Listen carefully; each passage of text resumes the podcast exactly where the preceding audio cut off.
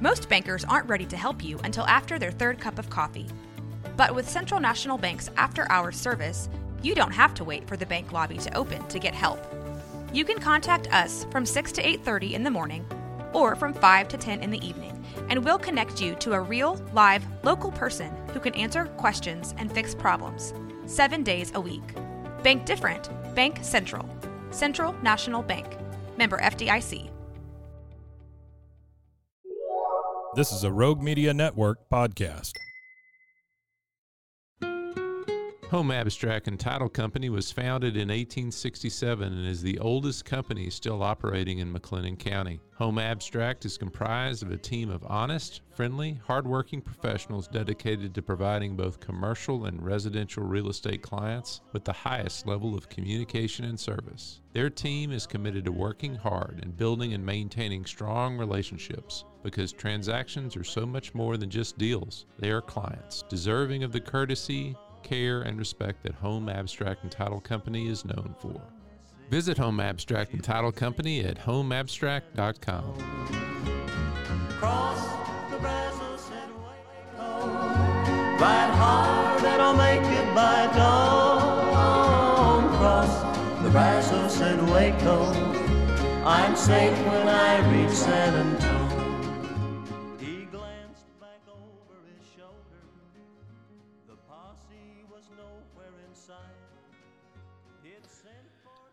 Okay, welcome back to the Waco History Podcast. We are continuing our Crossroads series, and there's only one guest that we could bring in for this particular Crossroads that we're going to talk about, Rick. And What, we, what what are we talking about today? well, that's I'm going to let you introduce Okay. the topic and our guest. yeah, well, Uh, I'll do that. So, uh, we're, we're going to talk about the criminal crossroads of Texas. You know, any any great uh, crossroads town is going to have a lot of great criminal history, and unfortunately, great and exclamation. we I mean, we have our share of that. yeah. And uh, in order to talk about this subject uh, in depth, we've invited Sheriff Parnell McNamara to join us.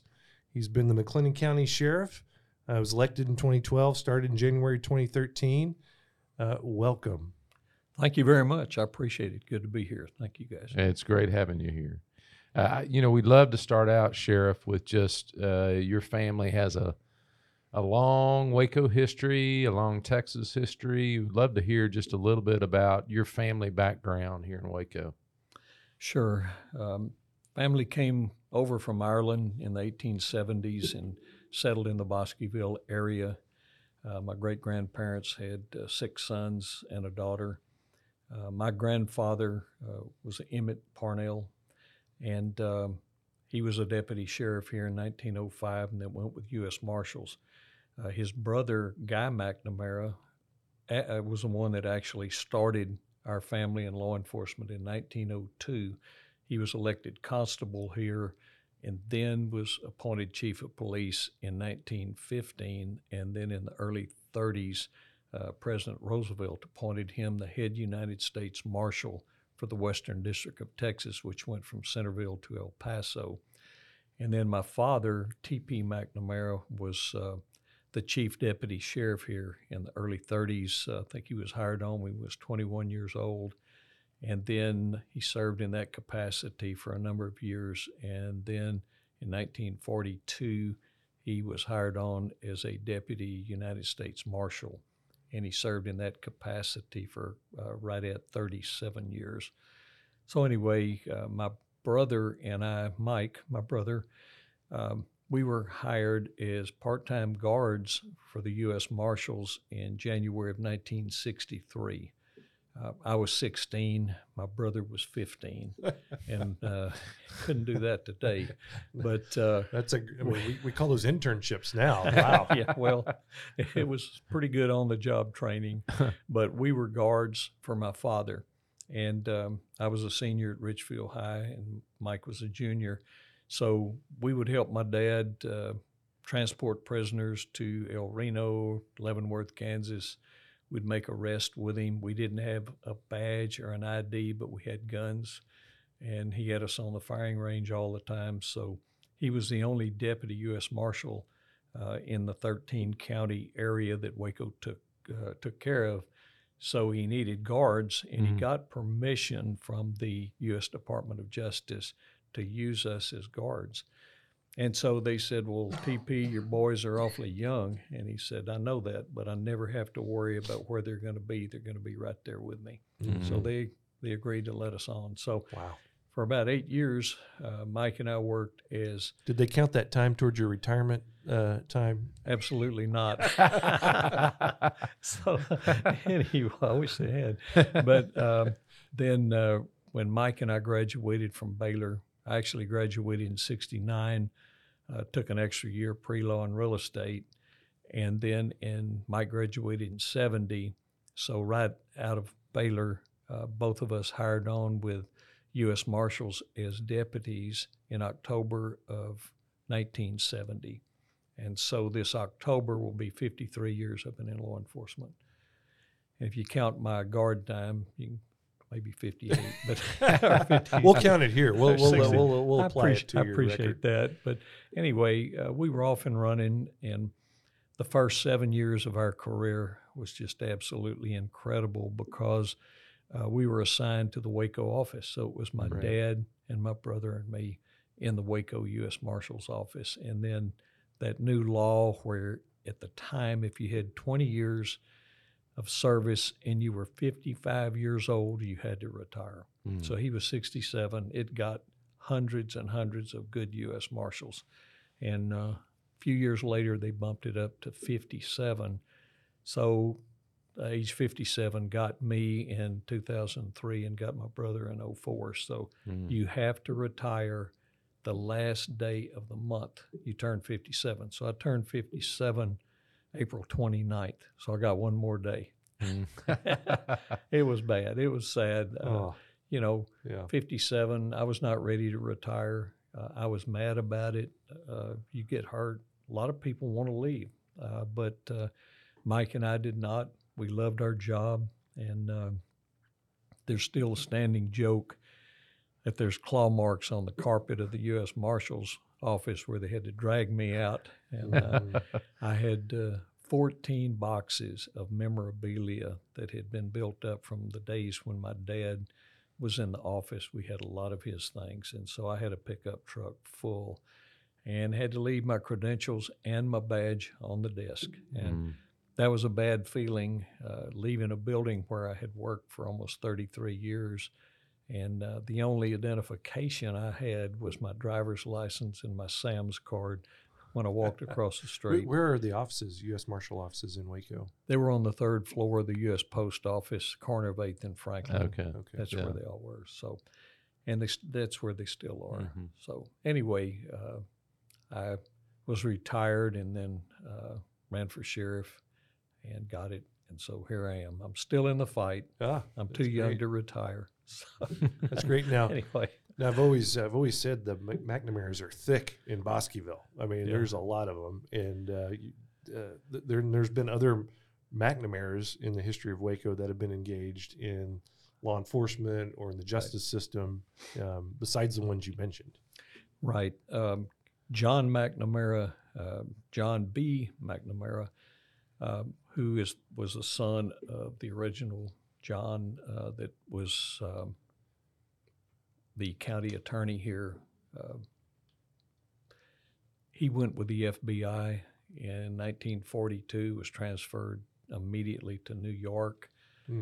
assigned to Harlem, and uh, he stayed a few years with the FBI. Hmm.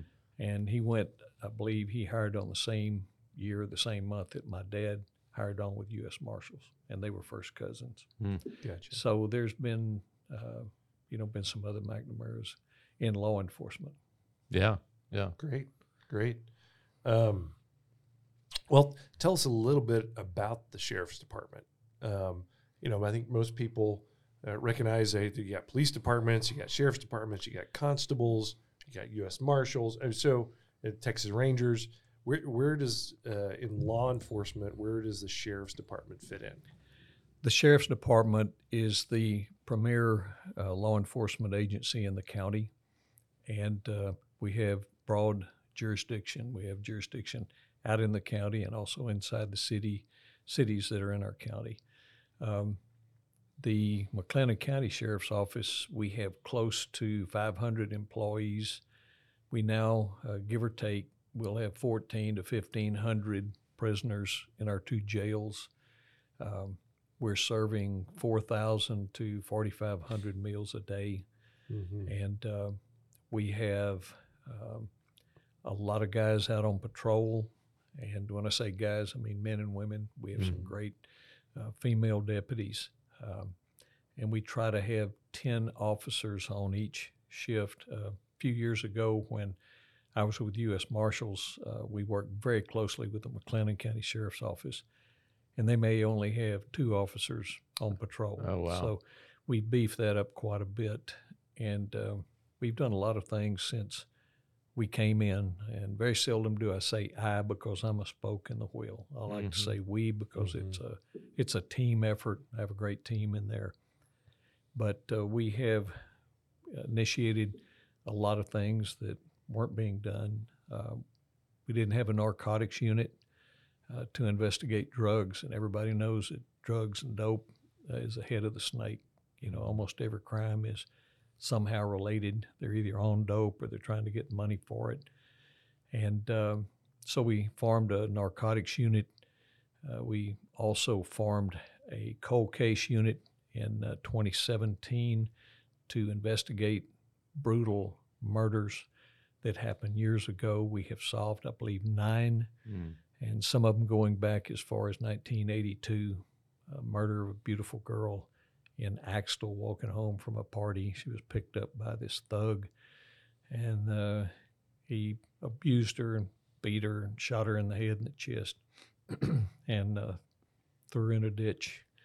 And uh, it was unsolved for um, over 40 years. Hmm. So uh, we have a lot of other homicides that we've been able to solve, and uh, we formed a uh, human trafficking unit Mhm. to go after these pimps and scumbags that are trafficking uh, these uh, unsuspecting uh, women, underage kids. We've gone after the predators that are looking, you know, f- to uh, get hooked up and have sex with underage kids as low as young as 10, 12 years old. Mm. Even one guy wanted a four year old and a toddler. so when he showed up, he was arrested. Uh, we filed on him federally because of the age, and uh, he'll be an old man by the time he gets out of federal prison. Yeah, I think that's that's. Uh, uh, you guys have le- received a. Um, Take a break. Oh, He right. wanted to just take a second. Hold a Just second. Yep. Excuse me, Oh yeah, no problem. this allergy's killing me. Man. And we're making you talk a lot. Well, that, that's the hazard of being a guest on this show. Uh, We're going to make you talk a lot. Okay. Sorry about that. I may. Okay. Yeah, yeah. You can call time out anytime. So I got a follow up question related. Yeah, yeah. to You go. You okay. Go. Yeah. Uh, so, Sheriff, particularly those task forces and, and areas of investigation that you talked about, it does seem, you know, this idea of crossroads about where Waco is in the state. I mean, some of these are th- these are moving through human trafficking and and narcotics and other things are are moving through the county and other places. How is Waco positioned to kind of operate uh, in uh, law enforcement in those sorts of areas? Yeah. Waco is in a perfect position for that. You know, it's 100 miles south of Dallas, 100 miles north of Austin, right on the I 35 corridor, which is the main thoroughfare coming up from the border on up to the northern states. And so we're getting human trafficking coming down, you know, from Dallas, uh, Fort Worth, different places. Uh, we've got them coming up from Austin. We've had uh, some of these uh, traffickers bringing girls in from Arkansas. Uh, we have tied some of the uh, criminals back to a big organization out of New York. Mm. We've had our our guys uh, running search warrants with uh, the New York police. We've had them in Las Vegas. Uh, we ran search warrants on houses in Las Vegas that were trafficking the young girls uh, right here in Waco. Mm. and also Austin. I mean, it's it's like a huge Mm. networked spider web uh, all across the country. Mhm. And so it's not just local, but they are coming in here trafficking some of our local Right. people. Mhm. So we hit them all as hard as we possibly can. Mm. Yeah. It's kind of the ugly side of being a crossroads Yeah. town, really. And Yeah, it is. um, and, and that plays into maybe some of the historical record too, if, if we want to uh, jump into that a little bit. Um, I, I did find uh, so so McLennan County chartered uh, 1849. Our first sheriff was a was a gentleman named Robert Holm, and if you remember when we've looked at uh, um uh, we, we've read the handbook or you know the history where um, Erath was talking about it was just him and Shapley Ross and a few other guys standing around going, okay, uh, we need somebody needs to be the county judge. So you know they were all kind of volunteering for whatever positions they needed to have. Who knows? I I know I don't know whether Holm just volunteered or if he was really had that in his heart. But uh, he was our first acting sheriff, and then um, I love the fact that probably one of our most famous or accomplished sheriffs was Sul Ross. Mhm. Um, and uh, you want to tell us a little bit about Sul? Absolutely. What an incredible guy. Sul Ross was a young ranger uh, in 1860 when they had the famous um, Pease River fight with the Comanches. And uh, the Rangers were able to defeat the Comanches and they recovered a couple of people that they realized uh, were Caucasian. And one of them happened to be uh, Cynthia Ann Parker Mhm. and they did not know exactly who she was at the time, but they recognized her because she had blue eyes. And she almost got shot because it was a running gun battle between the, the uh, Rangers and the uh, Comanches. And so uh, Sul Ross was uh, very active in bringing uh, Cynthia Ann Parker uh, back to her family. And anyway, it's it's always been a question whether she wanted to come back or not. She was captured when she was like seven years old, and uh, then when she was recovered, she'd been with the Indians, I believe, 23 years. Yeah. And so she was totally Indianized, as they called it at the time, and uh, assimilated into the tribe. Uh, she was married to uh, a warrior named Peta Nocona, and some say he was killed in the fight, some say he wasn't, but her son became a very famous uh, Comanche leader uh, and chief uh, named Quanah Parker.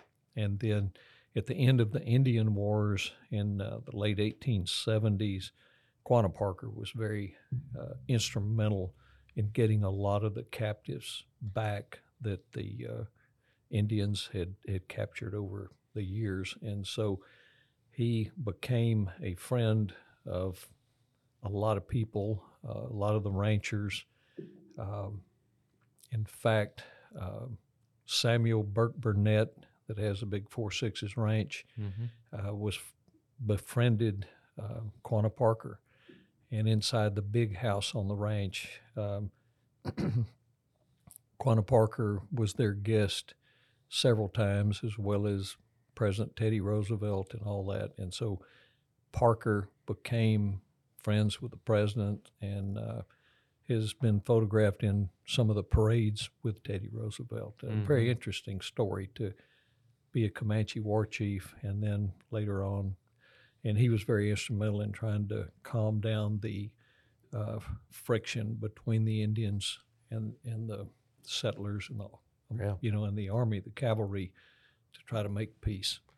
Yeah, yeah, he he had an impressive life too. Almo- almost the uh, the counterpoint to Sul Ross, actually, from the from the uh, Indian perspective. You know, just uh, like like you said, uh, went from a warrior to to uh, being a statesman for the the Indian Right. nations that were in Absolutely. in Oklahoma. So Um, I'll continue about Ross for just yeah, a yeah, minute. keep going about Sul Ross. yeah, Such an interesting uh, character, uh, unbelievable guy. Um, he became a brigadier general in the Confederate Army during the Civil War, and then he was uh, sheriff of McLennan County in the early 1870s. And he was the one responsible for forming the uh, Texas County Sheriff's Association. Hmm. And uh, that was in 1874. They had their first meeting in Corsicana, and he called that. And I think uh, close to a hundred Texas sheriffs at the time showed up, and that is a huge association now. Uh, they have conferences every year in Dallas, Fort Worth, San Antonio, and several thousand members.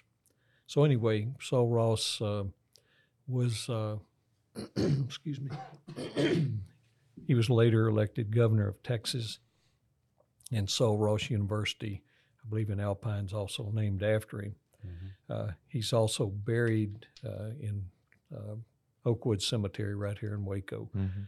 But what a an unbelievable guy! What an unbelievable career! And he is the only Texas sheriff that has ever been elected governor of Texas. So far, The only county sheriff. so far, Sheriff, I don't know if, if you're looking for a third career. Uh, Uh, let yeah. me let me make it clear. I'm certainly not. thank you. yeah, fascinating character. Yeah. So Yeah. so you mentioned earlier uh, the Chisholm Trail, and um, uh, you can imagine early on Texas frontier. A lot of the a lot of the people that would go to work or even come out to live on the frontier or or work in the cattle drive business weren't the most savory characters, right? I mean, they were they might have been running from something. They're living on the edges of society for a reason. Well, that that's very true. And um, in the late '60s and and certainly early '70s, there was a real demand for leather and also beef um, in the northern United States. And at that time, the railheads did not come down past uh, Wichita, Kansas, and Abilene, Kansas. So to get the cattle that were needed up north, uh, they had to be driven at least as far as Kansas. And so at the time, uh, after the Civil War, there were millions of free roaming Texas Longhorns, which were a cross between uh, Mexican cattle and other breeds, but they were very hardy and tough, and they still are. Uh, Texas Longhorns are still an incredible breed of cattle, and uh, certainly an iconic breed. But these cattle were rounded up by cattle outfits, cowboys that were formed for the purpose of the cattle drives. And so they would round up two to three, sometimes 4,000 of these cattle in South Texas and start moving them north. And so at some point they had to cross the Brazos River to get on the east side to go on north to the railheads in uh, Kansas. And they'd have to go through the Indian Territory in Oklahoma. And it was a very dangerous time.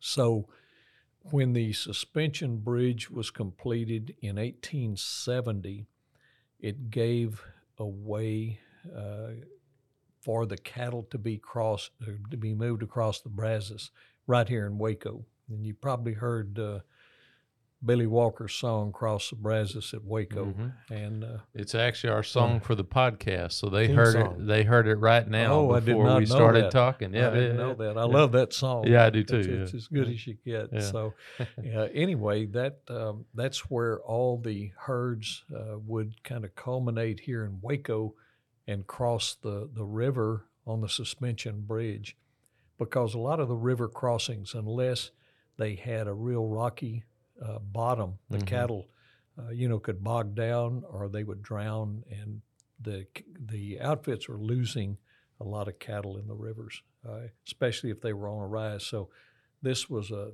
unbelievable thing to happen to have this suspension bridge right right here in Waco, and at the time it was the longest single spanning bridge west of the Mississippi when it was built, Hmm. and so anyway, I think the guy that the man that built it was the one that built the Brooklyn Bridge in New York, and so Uh, yeah, anyway, designed it they- Roebling, right?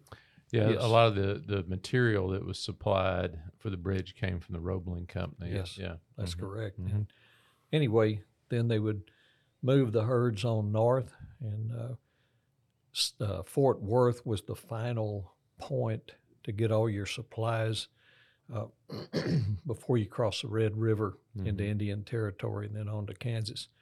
And so the Crescent Prairie outside of Fort Worth, at any given time, they said would have eight to ten to fifteen thousand Longhorns milling around while the outfits went into Fort Worth to get their Mhm. supplies of gunpowder or ammunition Mm-hmm. or beans and Hardtack bread and hardtack, yeah, all yeah. of that. Mm-hmm. And uh, anyway, then on to Kansas, and uh, usually took three to four months from South Texas uh, to get to Kansas. Well, in in the historical record, uh, the one infamous uh, uh, outlaw that that came across was John John Wesley Hardin. So it's a Mhm. name you know a lot of people have heard from the Old West. So he was one of those guys who did the Chisholm Trail uh, several times, and um, he has a, uh, a tangent connection. A lot of his crimes were not committed in Waco, but uh, in 1871, um, he was arrested in Marshall, Texas, for the murder of a Waco city marshal, a guy named Laban John Hoffman was the, the city marshal. And, uh, you know, I don't know if that happened while he was on a cattle drive or not, but Mhm. but interestingly enough, they, they arrested him. They were trying to transport him back to Waco. A couple of Texas state policemen were escorting him, and uh, he managed. He had a gun hidden away and managed to uh, kill one and ride off. Um, and, and he was only 17 years years old at the time, and went on to have, you know, a lot more outlaw experiences beyond that. But uh, that was John Wesley Hardin's Waco connection. A very, very dangerous individual, Mhm. and was only in his teens, kind of like Billy the Kid, you know, Mhm. just uh, very ruthless. Yeah, um, didn't really have a regard for anyone. Claims he kill. He claims he killed over forty-two people in his in his lifetime. Mhm. Uh, we're not sure about the number, but it very well could be. Yeah. We know he killed a lot of people, and uh, if you looked at him wrong, uh, he'd gun you down. So Sam Bass is also uh, a name that's The- pretty infamous in Texas. Yeah, there's another um, um, uh, outlaw. So not too much further. In 1878, he got his start. Uh, well, actually, I, I found he'd been to Waco in 1875. We'd talked about on the other podcast about entertainment or or, or uh, com- competitions in Waco, right? Our sports episode. hmm and horse racing was kind of one of the first big um, i don't know it's not a competition it's not really an athletic event so to speak but uh, horse yeah, and- racing and the track was out where Oakwood is now, is where the racing track uh, Yeah. was for horses. So somewhere along the way a young sam bass got his hands on a pretty good racehorse and was going through texas and winning uh, quite a bit. But the you know like all good horses they, uh, they, they all good athletes they they got a shelf life and his horse wasn't winning much at some point. He ends up um, uh, forming a gang and they go uh, they go rob a gold train coming through big springs nebraska in 1877 and at the time netted $60000 in gold coins That's a lot of money in That- that is a lot 1877. back then. That yeah. would be a Yeah. fortune today. yeah. yeah so that probably encourages you to keep doing it right if you're if you hit it big the first time it's kind of like going to vegas you, Absolutely, he was doing something right. Hey, that's not the call it mess. that. That's not the message we're trying to project. crime doesn't pay well it kind of did for a little bit but it, it all, You all know good what I things come to an end, don't they? And so um, they, he got chased around, right? They they tried to to um, started trying to rub some stagecoaches and some other stuff. Ended up back in North North Texas, and um, so here's where he crossed through Waco again. Um, he, he and what was left of his gang were, were making their way south, and they came through um, came through Waco, sure, because they crossed the bridge, everything. But they were gonna they were gonna uh, knock over a bank while they were here. Mm. That was their intent. Mhm. Now he didn't know one of his um, one of his gang had already made a deal with the Texas Rangers, and he was supposed to. Uh, He was an informant, right? He was an Yeah. informant. He's going to let them know, um, Mhm. You know, where they were going to be, so they could catch up to him and uh, get get uh, Bass. So so he's trying to di- he dissuades Bass from actually hitting the bank here in Waco, um, and uh, but but before he leaves, while he's in town, spends his last gold coin from that robbery, that original at the saloon at one of the saloons here in town. It would Uh, be nice to know what saloon that was. Yeah, may wouldn't it? here. Yeah. yeah. Um, and so July 19th, um, you know, a few days later, they made their way down to Round Rock. And along the way, his uh, his informant in the gang got the, got word to the um, uh, to the Rangers, and that's where they had the gunfight that took out Sam Bass in Round Rock, Mm. Texas. He also had a cave that he was hiding out in the Salado area, and Mm. the cave is still there, and you can uh, go visit the cave. It's almost right downtown in Salado. Oh wow! So very interesting. I've been in the cave when I was a kid. Did you find It any gold be- coins in there? Did you no, I didn't find it. He didn't have any left by then. around? He, Well, he, yeah. he bounced his last check. That's my goal. Is the last check needs to bounce. Yeah. Well, yeah, you did time it right. Yeah. Um. Yeah. So, and, and I'm sure there there were a lot more um, um, uh, criminal goings on. Sure. In, in between '78 and our next uh, encounter, we'll talk about. But uh, you know, we're trying to talk about the big ones here, the, Mhm. the nationally known or things that were of of a greater um, exposure beyond just Waco. Uh, so the next one, uh, Judge Gerald, um, and, and this was related to. You, you explain how these are all related, real quick.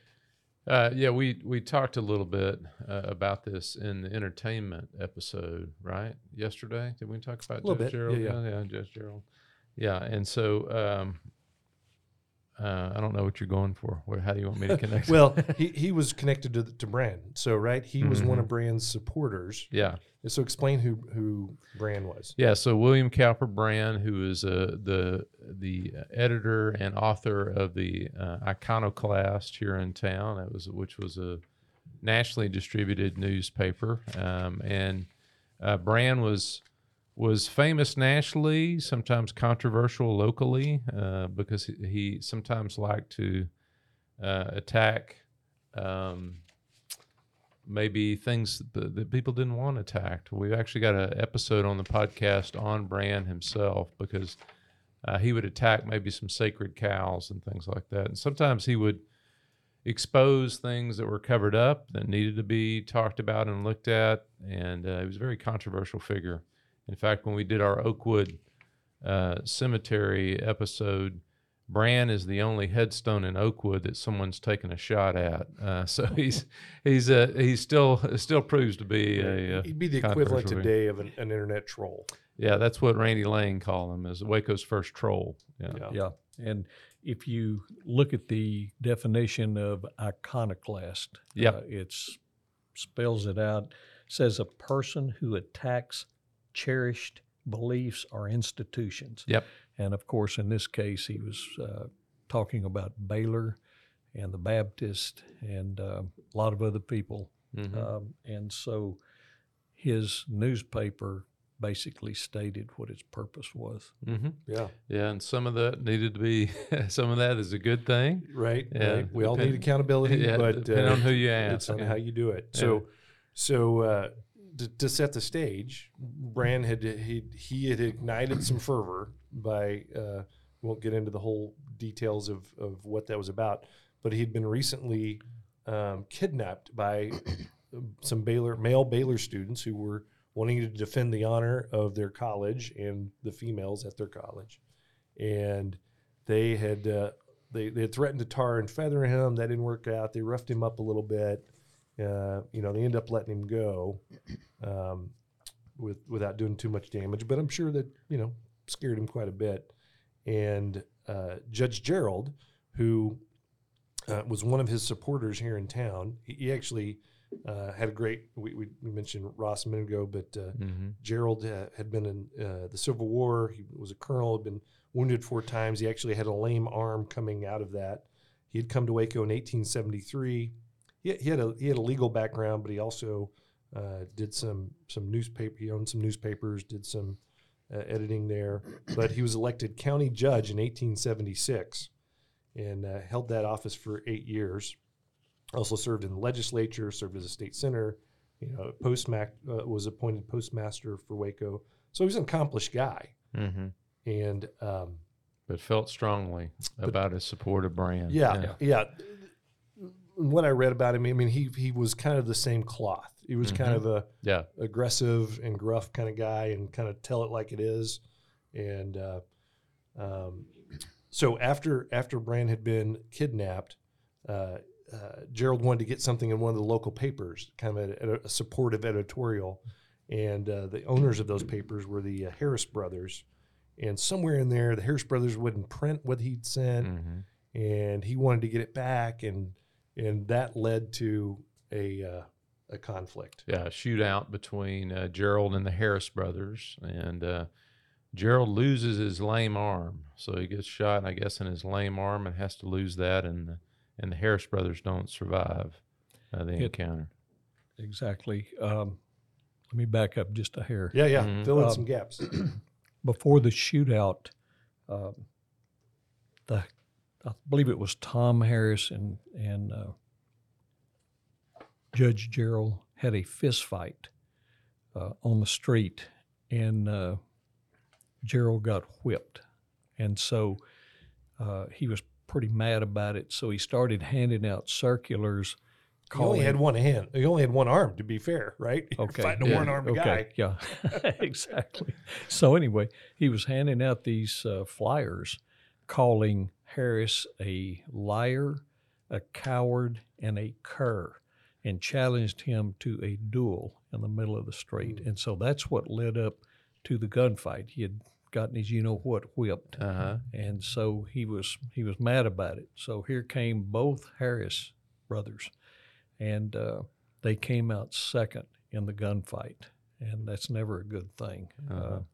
But uh, both of them were killed, and Judge Gerald was wounded. But it started with a fist fight where they beat up uh, the judge, and I guess. You know, he was an underdog because he only had one one arm, and uh, they took advantage of that. So anyway, that's kind of what led up to the gunfight. But then reelected as judge in the next election. Absolutely. That's a. How, That's, how could you not reelect him? everybody- I'd vote for him. Yeah.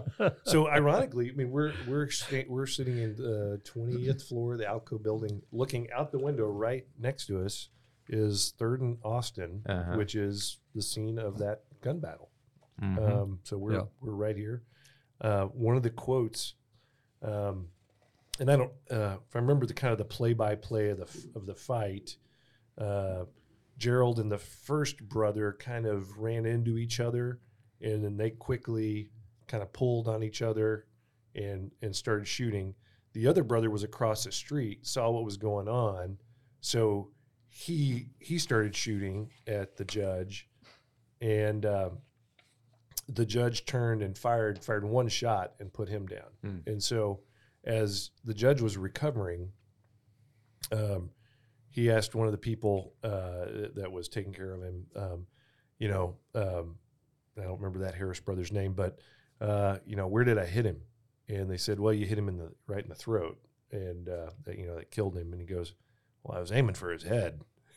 so he was, he was a little disappointed, disappointed in his uh, Bullet shot dropped a placement. bit. Yeah. So Yeah, I can see the election posters now. Yeah, yeah. I was aiming for his head.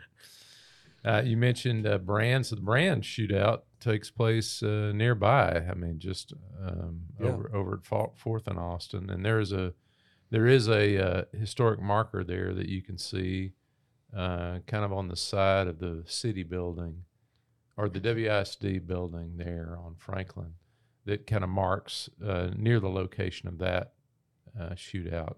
And we talked about this on the, the that podcast, but in that case, Brann had offended uh, the propriety of some of the young ladies at, at uh, Baylor University. And a gentleman took uh, uh, Tom Davis, is that his name? Yeah, Yes. Tom Davis took offense at that, and uh, um, they passed each other on the sidewalk, and uh, Davis took a shot uh, at Brann. Brann turned and fired at Davis, and they both were mortally wounded in the shootout mhm. and passed away there. Yeah. Mhm. And my, uh, grandfather, uh, Emmett Parnell McNamara, happened to be in town. He was like 17 or 18 and happened to witness the shooting. And he would talk to us about it. He said he'd never seen a man get killed before, Mm. and really disturbed him. And uh, he later became a deputy sheriff in 1905, and then went with U.S. Marshals. But that Yeah. was a very early uh, experience for him. Yeah. You know, he never forgot. But Mhm. um, I'm pretty sure it was the Brann Davis shootout that he saw. Yeah, Yeah. yeah. I mean, 1898. So that, Yes. that, that, that fits. He was born in 1880, so he would have been 18, Mhm. 17, 18. Well, and because the iconic iconoclast was was a you know national and a little bit international, right? Yeah. I mean, he had a pretty Yeah. wide uh, readership for his uh, his periodical or whatever you would call it at the time. Mhm. So, uh, him getting gunned down in this battle, I mean, that was national news. yeah, definitely. Sure was. But uh, And and we're we're starting to see why Waco had that moniker Six Shooter Junction uh, here with violence in the streets around the turn of the century. Yeah. Yeah, absolutely. And at the time, apparently, uh, dueling in Texas was legal. Mm-hmm. or at least they didn't think much about it. Um, two men walk out in the street, they have a gunfight, one of them doesn't come back, and uh, it was okay. Um, on my grandfather's deputation papers um, in 1905, he had, in his oath of office, he had to swear that he had not been involved in a duel with deadly weapons or acted as a second in a duel, nor had he carried a challenge to a duel, which, if he had, meant that he'd kill somebody on the street in a duel. Uh-huh. So that was in 1905, and then he was deputized again under a different sheriff in 1916, and that is even on the oath of office in 1916. Wow, that's Yeah, amazing. I've guy. got, got both of them. I got one right here, but I have both of them on the wall in the office. But it's just uh, uh, very unusual to Mhm. see that. So I uh, wonder when that fades out. I mean, that surprises me in 1916. yeah, I Yeah. wonder when that fades out as a practice. And Yeah. actually, you offended me earlier, Rick. So uh, I don't know if you'll be my second sheriff. um, uh, I'm done. All right, whatever, whatever you want. Okay, so that gets us into the 20th century. mm-hmm. Um, I think uh, the the McNamara clan has uh, some interesting, and you got to be careful when you say this. When you say someone has an interesting connection to the reservation, Yeah. Well, yeah. but I'll let uh, I'll let sheriff explain. Um, at the time of the reservation, which had gone on for many years, it was a two or three block square area uh, on Second Street. It was the red light district. It's where all the prostitutes uh, plied their trade, so to speak, and it was regulated by the police. And the girls were registered. They had health cards, um, and it was patrolled very carefully. And so Guy McNamara uh, became police chief in 1915. So in 1917, the government decided to bring a military base in called Camp MacArthur. And they, the only way that they would bring the military base in and the air base, which was Richfield, was if the city shut down the red light district. So that fell on Guy McNamara, the chief of police, and John Dollins, who was the mayor. And so uh, Guy McNamara put out a decree that all prostitutes had to vacate the city limits of Waco by dark on Saturday. And if you read any of the uh, newspaper articles, uh, that's what it says. You Mhm. have to be out of town by dark Saturday. Didn't have a time, but just dark, whatever that was at the time. And uh, any prostitute found within the city limits after dark was going to be arrested and prosecuted. And that's the way it was explained in the newspaper article. So they shut the red light district down, and uh, World War One was raging, you know, overseas. Mm-hmm. And so the U.S. had just gotten involved in the war, and they needed military bases, and so they brought brought in uh, Camp MacArthur, and uh, also uh, Richfield. Yeah. And so, but that's what had to happen in order for them to uh, bring the bases in because they didn't want the soldiers. They knew what would happen, you know. But it, So- so, it wasn't really necessarily for higher morality reasons. There were some practical reasons why Uh, they didn't want syphilis was Yeah. the main reason. Yeah, that was yeah. that was a big problem back Mhm. then. Mhm. Yep. Yeah.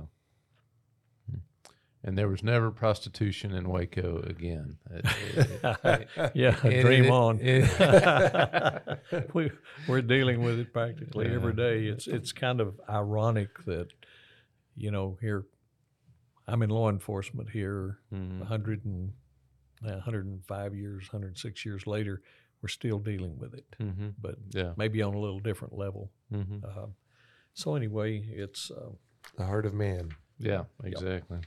Um, you know, the uh, kind of a turbulent time, the early part of the 20th century. There's, lots of of, uh, uh, of challenges. I think Waco's starting to see an economic decline. There's there's greater social unrest, and, and one of the uh, events that that uh, that happened were some riot. It was a riot out in Lorena. Yeah, so there's a revival of the Klan, the Klan, which kind of arose uh, post Reconstruction in the South and then kind of died out. It's back in the 1920s. And uh, as part of that locally, uh, there was a large parade staged in Lorena. Uh, uh, about 4,000 people turn out to watch the Klan uh, march through Lorena there, and where they're confronted by the local sheriff. Yes, in 1921. hmm And so I think the, the sheriff, uh, Bob Buchanan, asked the leaders to identify themselves. They refuse. They continue to march. Uh, Buchanan tries to unmask one of the leaders of the Klan, and that's when uh, gunfire broke out. And uh, Buchanan had two deputies with him, sheriff, and you were talking about Red Burton, uh, who was one of the deputies that was with uh, Sheriff Bob Buchanan at the time. Absolutely. Uh, Red Burton was a very, uh, really wonderful lawman. Uh, he was uh, later on a Texas Ranger, Mhm. and then he was chief police of Waco. And I had the uh, honor of meeting him in the late 60s. I believe it was 1968. Uh, and I have a picture of my brother Mike and me with Red Burton. And of course, he was a elderly gentleman at the time, but uh, my dad was a good friend of Red Burton's, and uh, he would always talk about what a, a tough, good lawman Red Burton was, and also what a good lawman Bob Buchanan was. Uh, those guys were fearless, and they were facing a crowd of several thousand.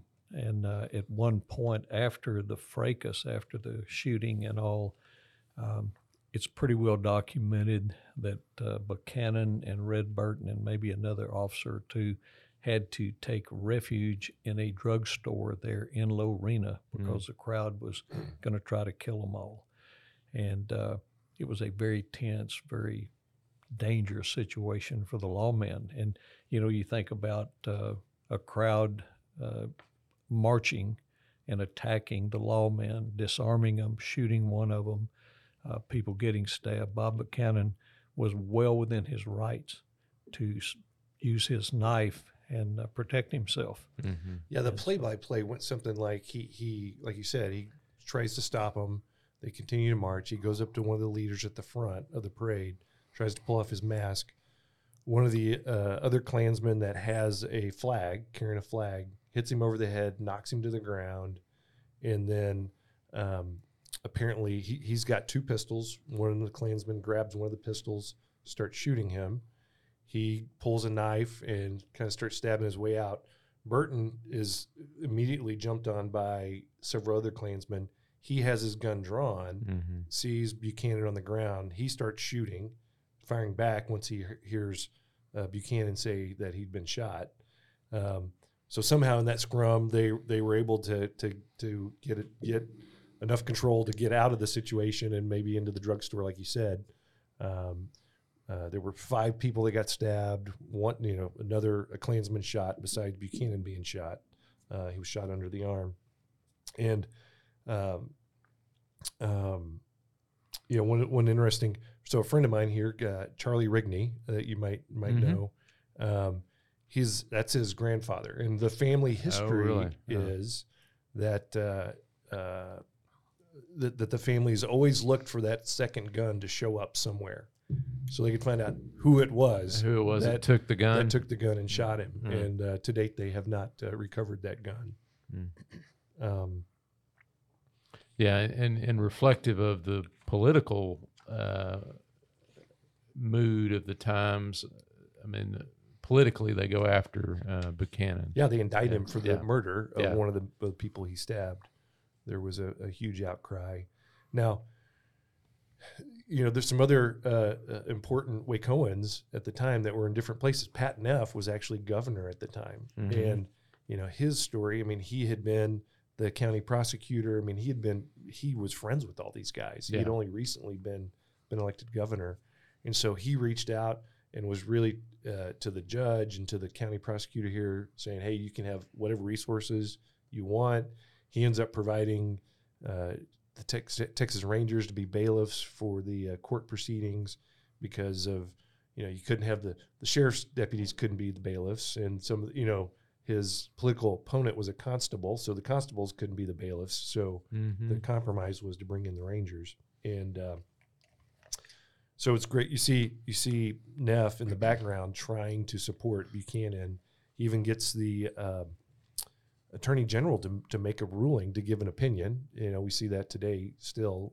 The Texas Attorney General give an opinion on whether you would should be able to allowed to wear a mask in a parade, and he came back and said, "No, consti- you know, you according to the Texas Constitution, you shouldn't be able to do that." Hmm. Um, I, I was thinking of a modern equivalent for this, Yeah.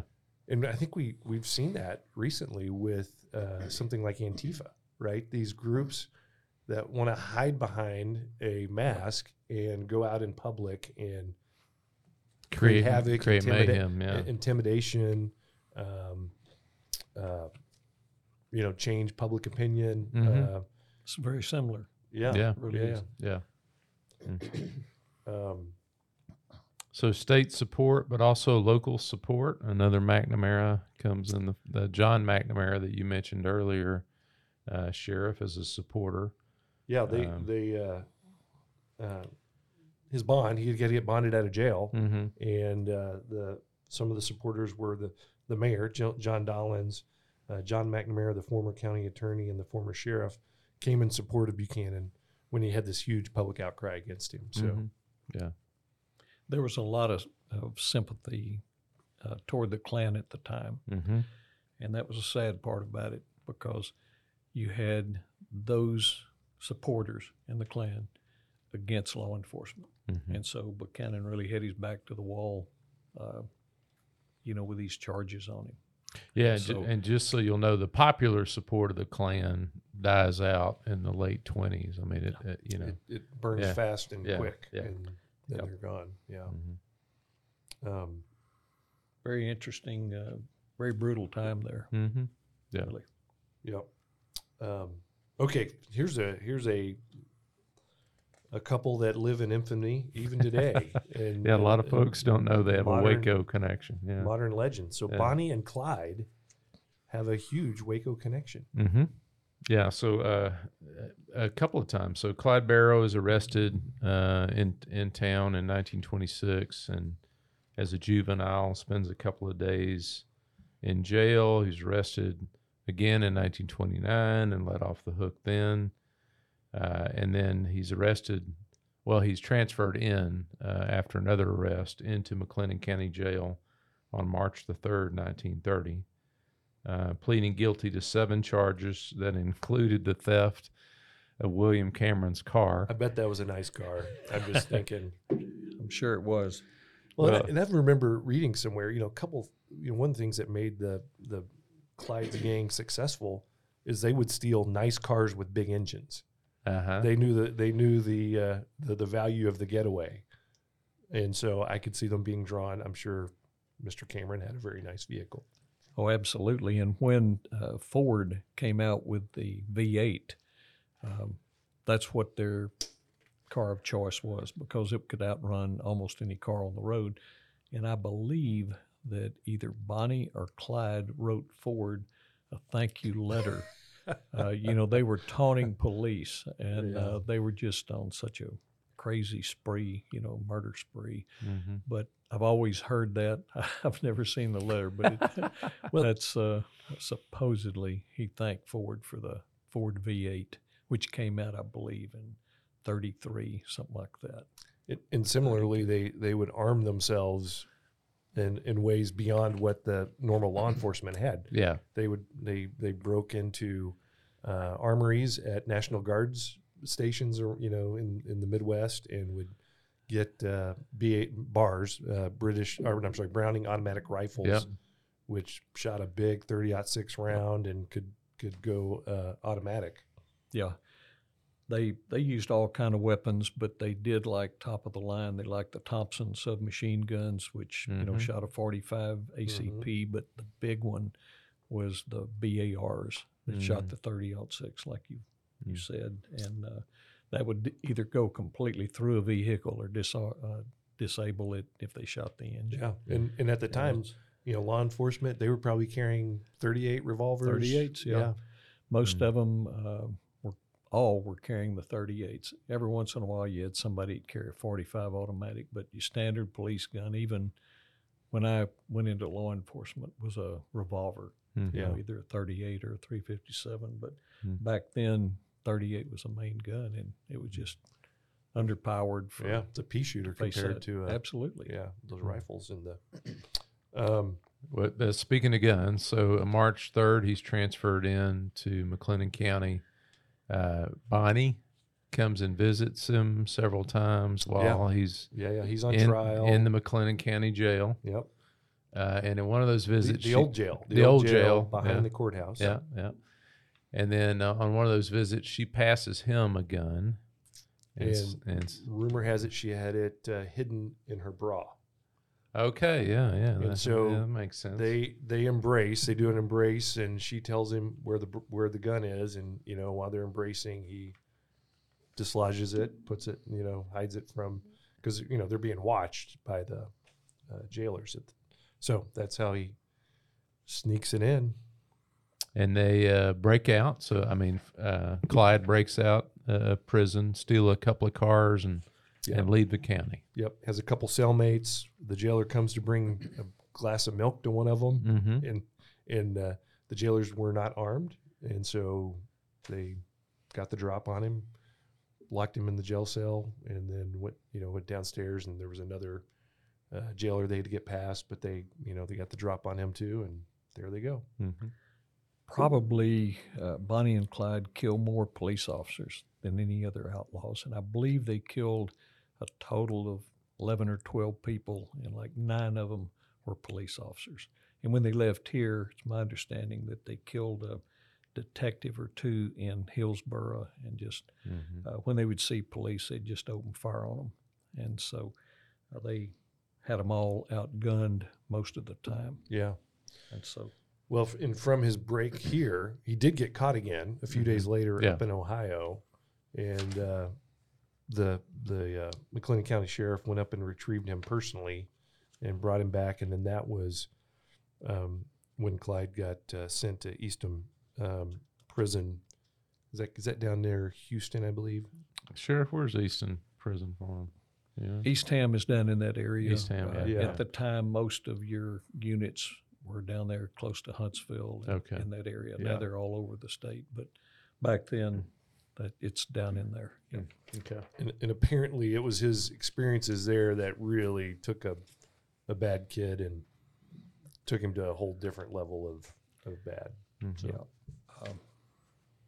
Um, um, and then, you know, it was after that for those who've seen movies or documentaries that uh, you know he eventually gets paroled from there, hooks up with Bonnie. They go on the their bigger crime spree and eventually get uh, uh, gunned down In Louisiana, In. Louisiana Mhm. by uh, Frank Hamer. Mhm. Yeah. Well, they did kill a prison guard, and he teamed up with uh, a really bad, dangerous guy named Raymond Hamilton in TDC. So he was running with Hamilton uh, for a good while there. And uh, there's a gun collector here in uh, Waco that has the 38 that Bonnie had on her person when they were killed. It was in the car, and it's believed to be the same gun that she has on in the picture And I've seen the gun, matched it up, and it's all documented. Hmm. And a museum had it, and then said they didn't want anything to do with Bonnie and Clyde, you know, because they thought it would uh, show them in a good light. So Mhm. they put it up for auction. And so this guy here, he's a friend of mine. He has the Bonnie and Clyde pistol. Oh, wow. That's Bonnie's pistol Wow. and uh, it's got the uh, the fake uh, stag grips uh, on it that she put on it. She wanted to spiff it up a little bit. So Mhm. anyway, it's Mm. just an interesting thing. Bonnie Parker's pistol is right here in Waco, Hmm. or one of her pistols. She had a bunch of them. Yeah. And I saw references that she actually had family in Waco. Like when she was uh, visiting Clyde in jail, she was staying with some some extended family that lived in Waco. Hmm. I couldn't find any more information about them, but Yeah. Um, okay. So let's let's fast forward to uh, actually several years to uh, a story um, that uh, our listeners may be more familiar with. Kenneth McDuff. Yes. Kenneth McDuff was probably, no, without a doubt, the most brutal, sadistic killer that uh, I ever dealt with in my entire career. Hmm. And um, I knew about him because my father, uh, T.P. McNamara, was the deputy U.S. Marshal here at the time. McDuff killed three teenagers in Everman. And uh, he was living in uh, Rosebud. And so he and a guy named Roy Dale Green uh, were riding around up in the Fort Worth area in a town called Everman. They went to a ball diamond late in the evening, and there was three kids um, standing out by a car. Uh, two teenage boys that were 16, and their 16-year-old cousin Marie Sullivan. And so uh, McDuff takes a pistol and kidnaps all three of them, puts them in the trunk of their car, and he drove them out into the country. He and Roy Dale Green, and uh, he opens the trunk, got Marie Sullivan out, and then he shot both of the boys uh, in the head and kills both of them in the trunk of the car. And uh, he backs the car up into a fence on a gravel road. Then he takes Marie Sullivan uh, to another location where he horribly brutalizes this little girl. Uh, even used a broken broomstick on her. And then afterwards, uh, Roy Dale Green holds her feet, and McDuff sits on her chest and breaks her throat with a broomstick. So uh, he eventually was known as the broomstick killer. But uh, he comes back to Rosebud, um, and then uh, two days later, uh, Roy Dale is riding around with um, another couple, and it comes on the radio that these kids have been found in Everman, brutally murdered, and uh, he falls apart and uh, tells the other couple in the car that uh, McDuff did it, and he said I was with him. So they immediately drove to the sheriff's office, and uh, Roy Dale Green made a statement that he was there when McDuff had killed these kids. Oh wow. Anyway, when Sheriff Larry Pampl- uh, Sheriff Brady Pamplin was told about the murders, he got with the sheriff in Robertson County, where uh, McDuff was believed to have been. He had a date with a girl, and um, so Larry Pamplin, who was Brady's son, uh, Larry and I were in the same grade. So Hmm. I'm in Baylor at the time. Uh, Larry's in, uh, I believe, um, college down in Huntsville. he just happened to be home at the time. So they all get armed, and uh, the two sheriffs and Larry uh, wait for McDuff to come home and bring this girl back, Mhm. hoping and praying that Mm. she's still alive. So McDuff does. He drives up in her driveway, and so uh, Sheriff Sonny Elliott. How- old was he at the time? Was he a young man? I mean, I guess he had to been. Probably in his At the twenties. time, he was 20. Yeah. Wow. 1966. He and I are, uh, McDuff and I are two weeks apart in age. Hmm. So he was 20 years old at the time and uh, already a brutal, sadistic killer. Hmm. And so when he drove up in the driveway, uh, the sheriff stood up and we're going to shoot him. and he had uh, this girl, his date, sitting next to him, like that's the way everybody did back Right, in the those old- '60s. You Old, get- bench seat cars. Yeah, Yeah, Mhm. Do exactly. that now. No, and so anyway, they couldn't open fire on him, and he threw it in reverse, and the chase was on. Um, they chased chased him down the street of Bremond, and so that car broke down. He jumps out of that, commandeers a pickup, and so they chase him in that. Recover the girl safely, and uh, they shoot the tires and the engine out of the uh, pickup, and so they capture him. And he is tried uh, in Everman, and uh, he got the death sentence. And so he was on death row uh, for a lot of years. And then when the Supreme Court decided the death penalty was cruel and unusual the way it was applied, he was uh, commuted to life.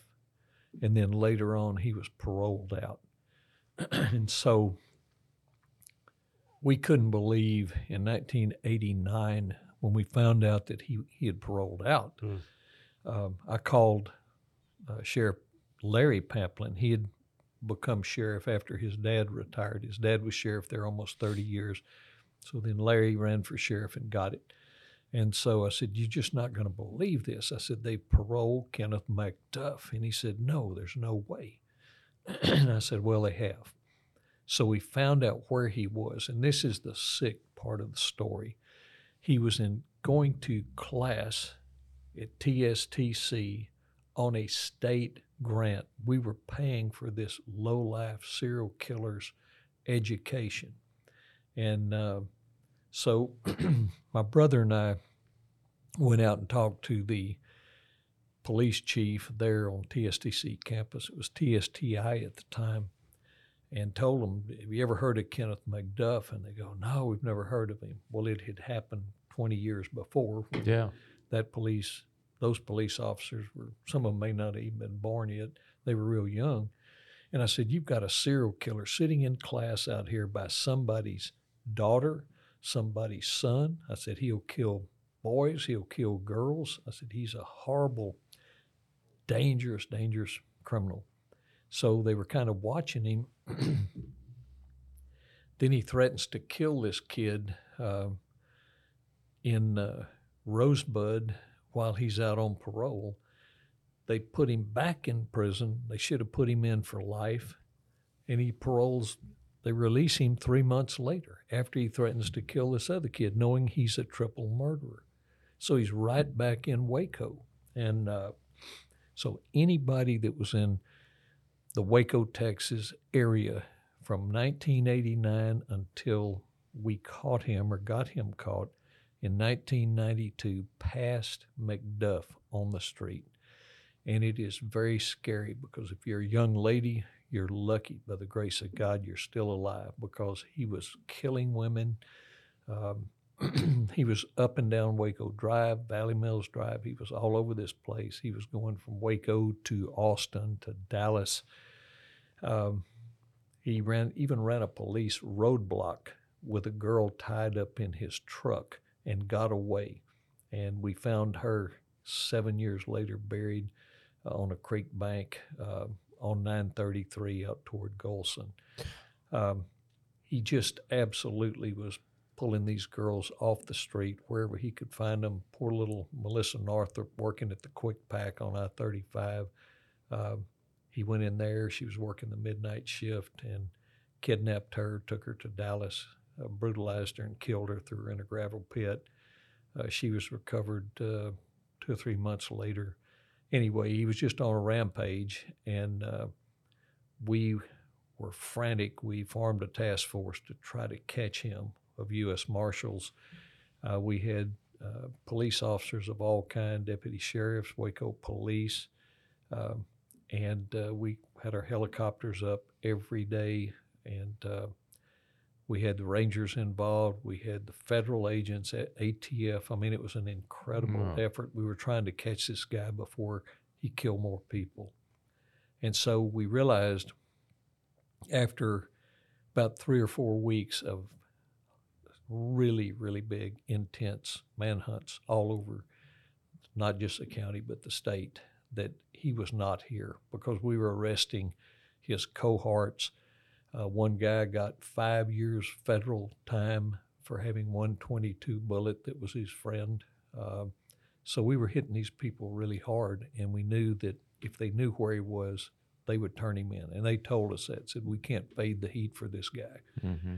So anyway, we reached out to uh, Unsolved Mysteries, that program with Jack Mhm. Palance, and then we uh, reached out to Unsolved Mysteries uh, with John Walsh. Uh, yeah, so- America's Most America's Wanted. Most Wanted, Yeah. and uh, sent all the information on McDuff to America's Most Wanted and Unsolved Mysteries. So they aired Unsolved Mysteries on Wednesday, America's Most Wanted on Friday. We got a call Monday from Kansas City U.S. Marshals and Police said we think he may be up here, and we think he may be a guy named Richard Fowler that's driving on a uh, on a trash truck, and some of his coworkers saw the the series on him and said, "Man, it's got to be him." And so, anyway, we sent fingerprints immediately to Kansas City, and uh, they called back in about an hour and said, "It is him.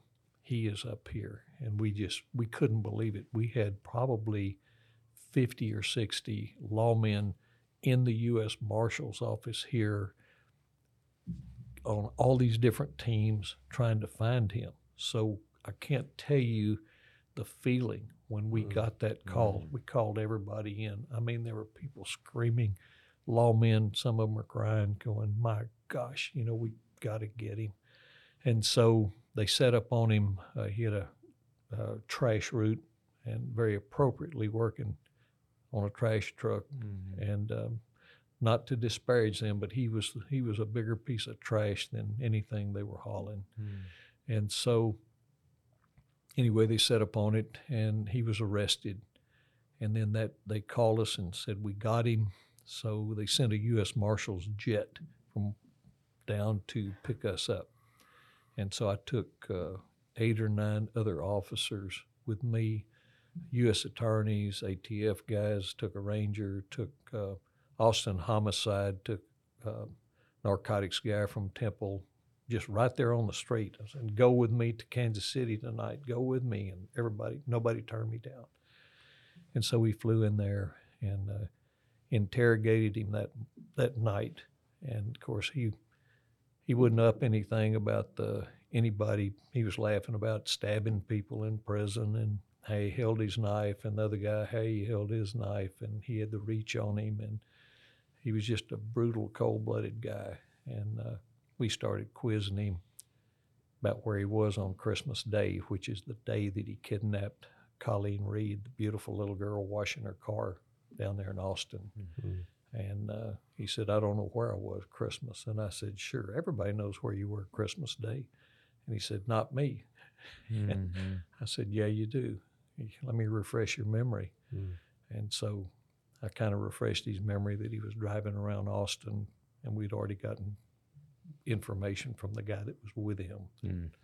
that uh, he was trying to kidnap girls down there. And uh, at that time, he backed in a corner and we shut the interview down. And we flew him back the next day. And uh, there was a crowd at the airport uh, waiting to try to kill him. I mean, they were screaming and yelling at him. Yeah. And uh, on the way back, I looked at the, I shouldn't say this, but I looked at the emergency exit on the plane and I said, you know, I would sure love to open that and throw him out at 30,000 feet, Yeah. let him Mm. think about it. It'd take him about six minutes to hit the ground. Anyway, so we got him back to the federal courthouse and there was another huge uh, crowd there screaming and cursing him. And so uh, there's a very famous picture. I say famous, it went uh, nationwide, and it's a U.S. Marshal holding the crowd back with a machine gun, and my brother and I walking behind him, having to protect Kenneth McDuff, taking him into the courthouse. Mhm. And uh, it's a very compelling picture. Mhm. And so, anyway, that's uh, he got the death sentence. Uh, got two of them. He was uh, convicted of uh, killing two different girls. And uh, I witnessed his execution in November uh, of 1998, seven years after he'd killed these people. Hmm. And uh, he never apologized, never anything uh, cold, evil to the very end, uh, cursed God. Um, when the chaplain would try to get him to save his soul, said, You're fixing to be executed. You need to save your soul, get right with God. And he just cursed God. So he is uh, the kind of man that it is a pleasure to execute. Yeah. Yeah. And uh, so, anyway, uh, he didn't even have anybody to uh, claim his body. He's buried in the prison yard down there. He's just a number now. Is it is it likely that there were uh, cases that that you couldn't connect to? Oh, yeah. I mean, yeah. Ab- absolutely. Yeah. We believe that he killed 15 to 20 people. And we've got close to 15 names, uh, people that just vanished that knew him. And uh, there was uh, three people that were in Kansas City when he was up there, three women that uh, uh, vanished. A couple of them have never been found. One lady was brutally murdered. Uh, she'd called her son, said, There's a big, tall, cowboy looking guy in here. Uh, I'm scared. Hmm. Her son went up there, got there within five minutes. Her purse is there, full of money. She's gone. Uh, they found her floating in the river uh, a few days later. And uh, we ran search warrants on his apartment up there. And it was like uh, a slaughterhouse. He had knives, ski masks, duct tape, ropes, everything you need to kidnap people. So, anyway, uh, Wow. hopefully, uh, as we speak, he's burning in hell. Well, let's uh, take a bit of a break. Thank you, Sheriff McNamara, for being with us. Uh, we're going to call this part one of Criminal Crossings uh, for uh, the Waco History Podcast. We will be back with uh, Sheriff McNamara for part two, and so please turn tune into that also.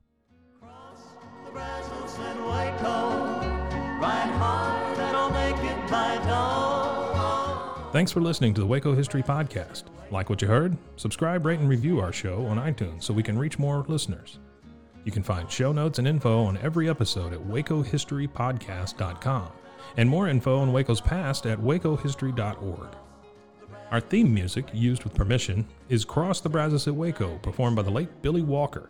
For more info on Billy's music, go to billywalker.com. Thanks for listening. We'll see you next time.